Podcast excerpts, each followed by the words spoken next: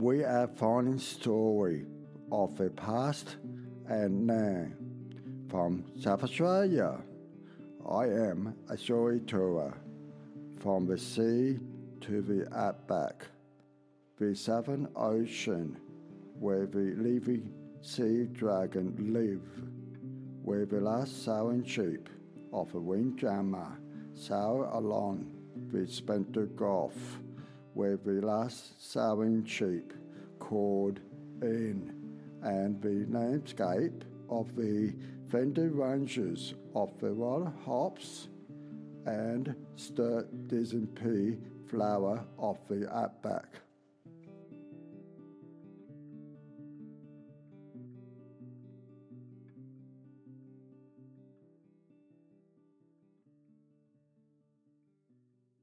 Today, we are at the Old Telegraph Station Museum of National Trust at Gawler. Tony Bal- Ballis to discuss a man called uh, Todd. Until recently, he was best and to many only known for his work with the Overland Telegraph. Though this was a tremendous feat of management, its two years are but a short part of this man's 50 year contribution to our national heritage.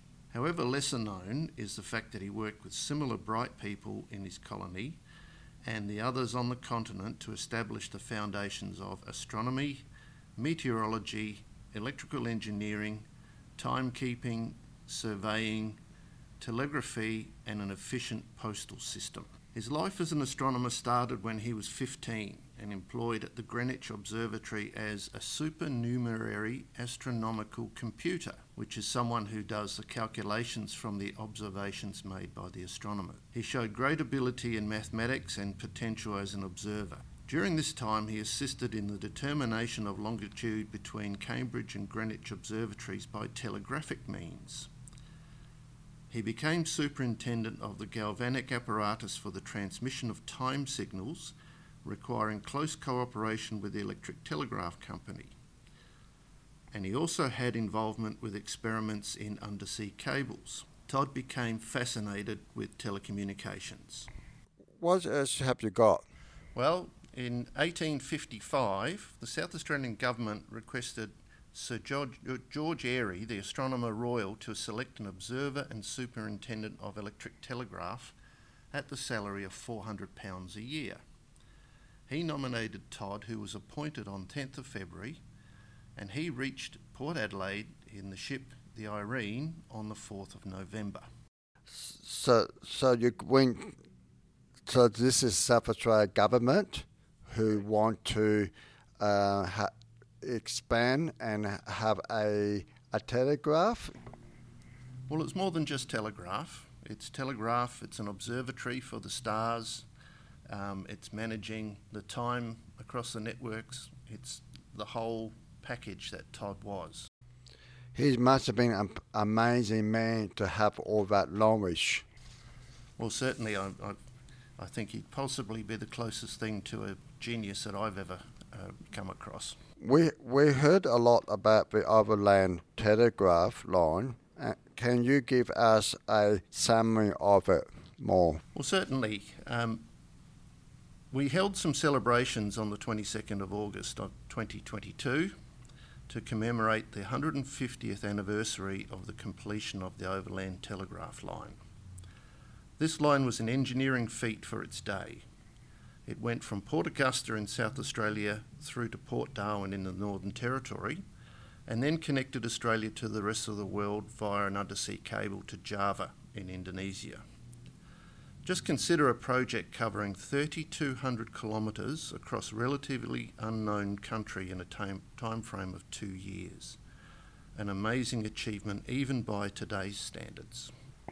Well, the wires were actually on poles, so they were bare wires. So you had uh, 36,000 poles they put in the ground between Port Augusta and Port Darwin mm. and strung a wire across the top of them and then roughly every 200 kilometres you would have a repeater station because the signal would never be strong enough to go that distance in one hop. At Port Darwin is where it connected to an undersea cable. Todd's, Todd's portion was building the Australian portion.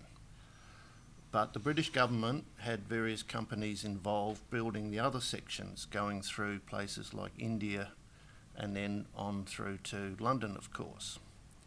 And the big thing that it changed was instead of mail from Adelaide to London taking 8, 10, 12 weeks or more to get there, you could actually deliver a telegraph message in a day. When you put the, the cable under the water, how to protect the the, uh, the wires? The cables um, were pretty simple affairs. You had a core wire, it was insulated in a rubber like compound, and it would have a protection sheath on the outside. And they were laid by cable ships set up for that purpose. And yes, occasionally they did break. We're still laying these cables today, but these days we're doing it with optical fibre. And the world is actually connected so many times from country to country and continent to continent, continent with the optical fibre. But in those days, there was a very small number of cables. When, they, when you would land them in a country, you would then cross that country by wire on poles again, and then go back underground when you needed to, uh, undersea when you needed to cross. Yes, uh, how long did it take to go to Adelaide to Darwin to, to be finished? Well, the network Todd had already built up to Port Augusta prior to that. So we already had a working telegraph network in South Australia, and in fact, we were already connected to Melbourne as well. So the telegraph line was, the overland telegraph line was actually from Port Augusta through to Port Darwin, and that was two years roughly to complete that project. Well, the overland telegraph section uh, was completed in 1872. Got this up in three different air regions the big uh, southern region, the middle, and the top end. So they had three different areas going up at the same, same time. Yeah, that's absolutely correct. So they had three crews running at the same time uh, to try and speed the process up.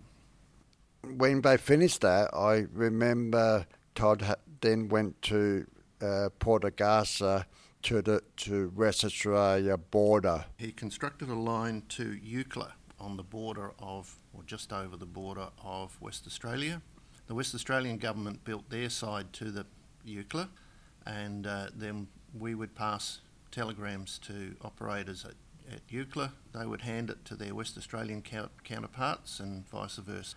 But when it came to West Australia, the, the West Australians used a slight variation of that code, which made it so that uh, an operator at Eucla on the South Australian side had to convert code, code to writing and hand the piece of paper through to the West Australian side, and they turned that writing back into their version of the code and vice versa. So when we first uh, start this to do this, uh, I guess each state had want compete for this and finish up South Australia to do this.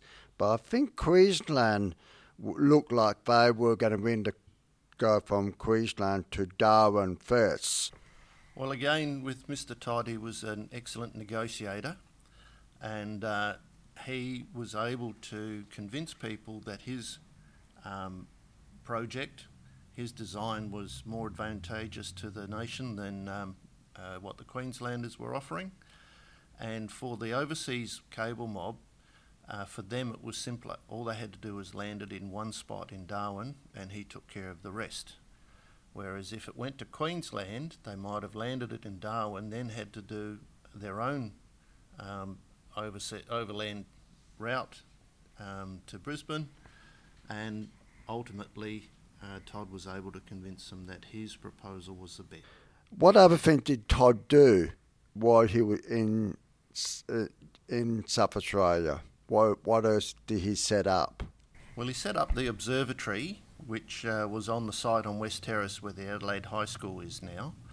Um, so that was uh, observing planets and stars, all that sort of thing.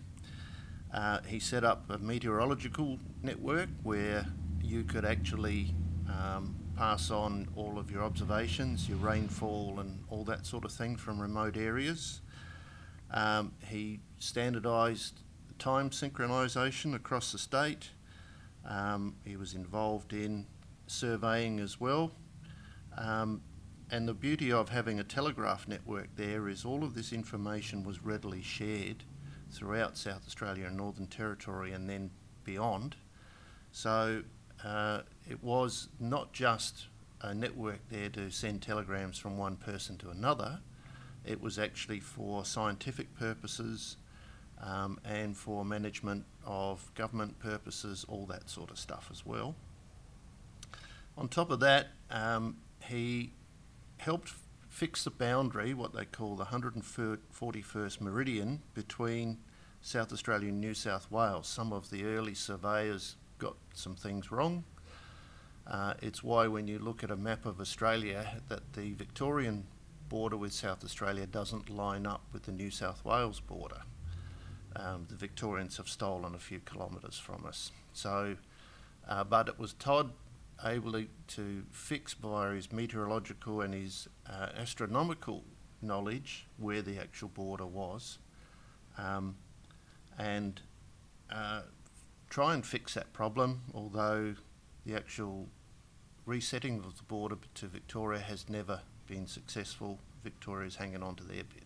When when they did the um, going back, talk about the going from Adelaide to uh, Darwin. Uh, what who was it? Someone been uh, did it before them? So well, how did they know where they were going by the maps? So it's been someone before them would have been gone a- ahead and uh, map it to, to Darwin. And if if it's so, who was it? Well, they followed John McDouall Stuart's expedition. Um, they used his notes and uh, all his drawings and then sent their own surveyors just to um, follow that to set it out exactly as they wanted it. So John McDouall Stuart was the man who really opened up the centre for them. So they lie on, on, on his maps. And do you know what year John McDouall Stuart went up there?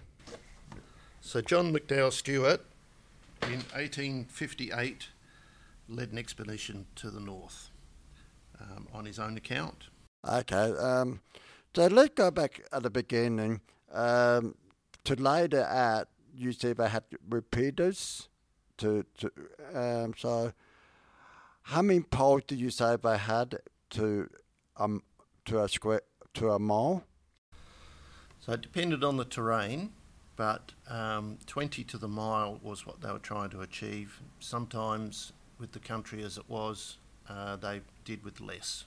But you can't go too much less than that because then the weight of the wire becomes a problem for the poles to hold up. I presume they would be, uh, they would have cut the trees in the, the region they were doing and then cut them to where they had, and I guess they would have camels then horses. I think the um, line parties used horses, but um, as you said, they cut timber on site wherever they could.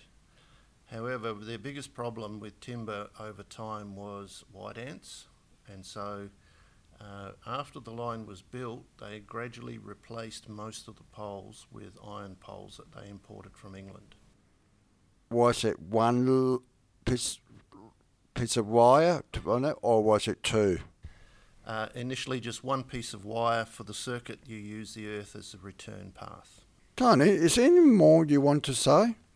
I just admire the man and his capabilities. His interests, they were very wide but his special gift was his capacity for organisation. He was able to see possibilities and pull together the resources to get the scheme occurring.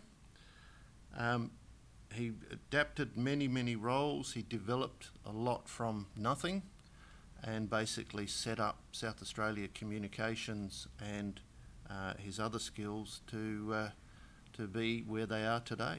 Do you know uh, what year did he pass yeah, so Charles Todd died of gangrene on the January the 29th in 1910 and he's buried in the North Road Cemetery.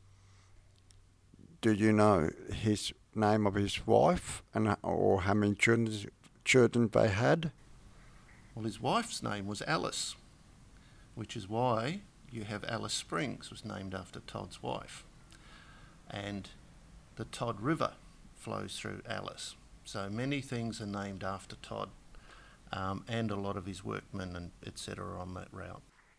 Tony, thank you very much for today to make time to talk about the overland telegraph stations and also talked about late Sir Charles Todd to how amazing man he was to and Norwich and the input that he put in for South Australia. So once again, Tony, thank you very much for today. You're most welcome, mate. Uh, from from that, from from from the sea to the outback, this is Gavin talk about Sir Charles Todd uh, about his life. Thank you very much. Bye bye.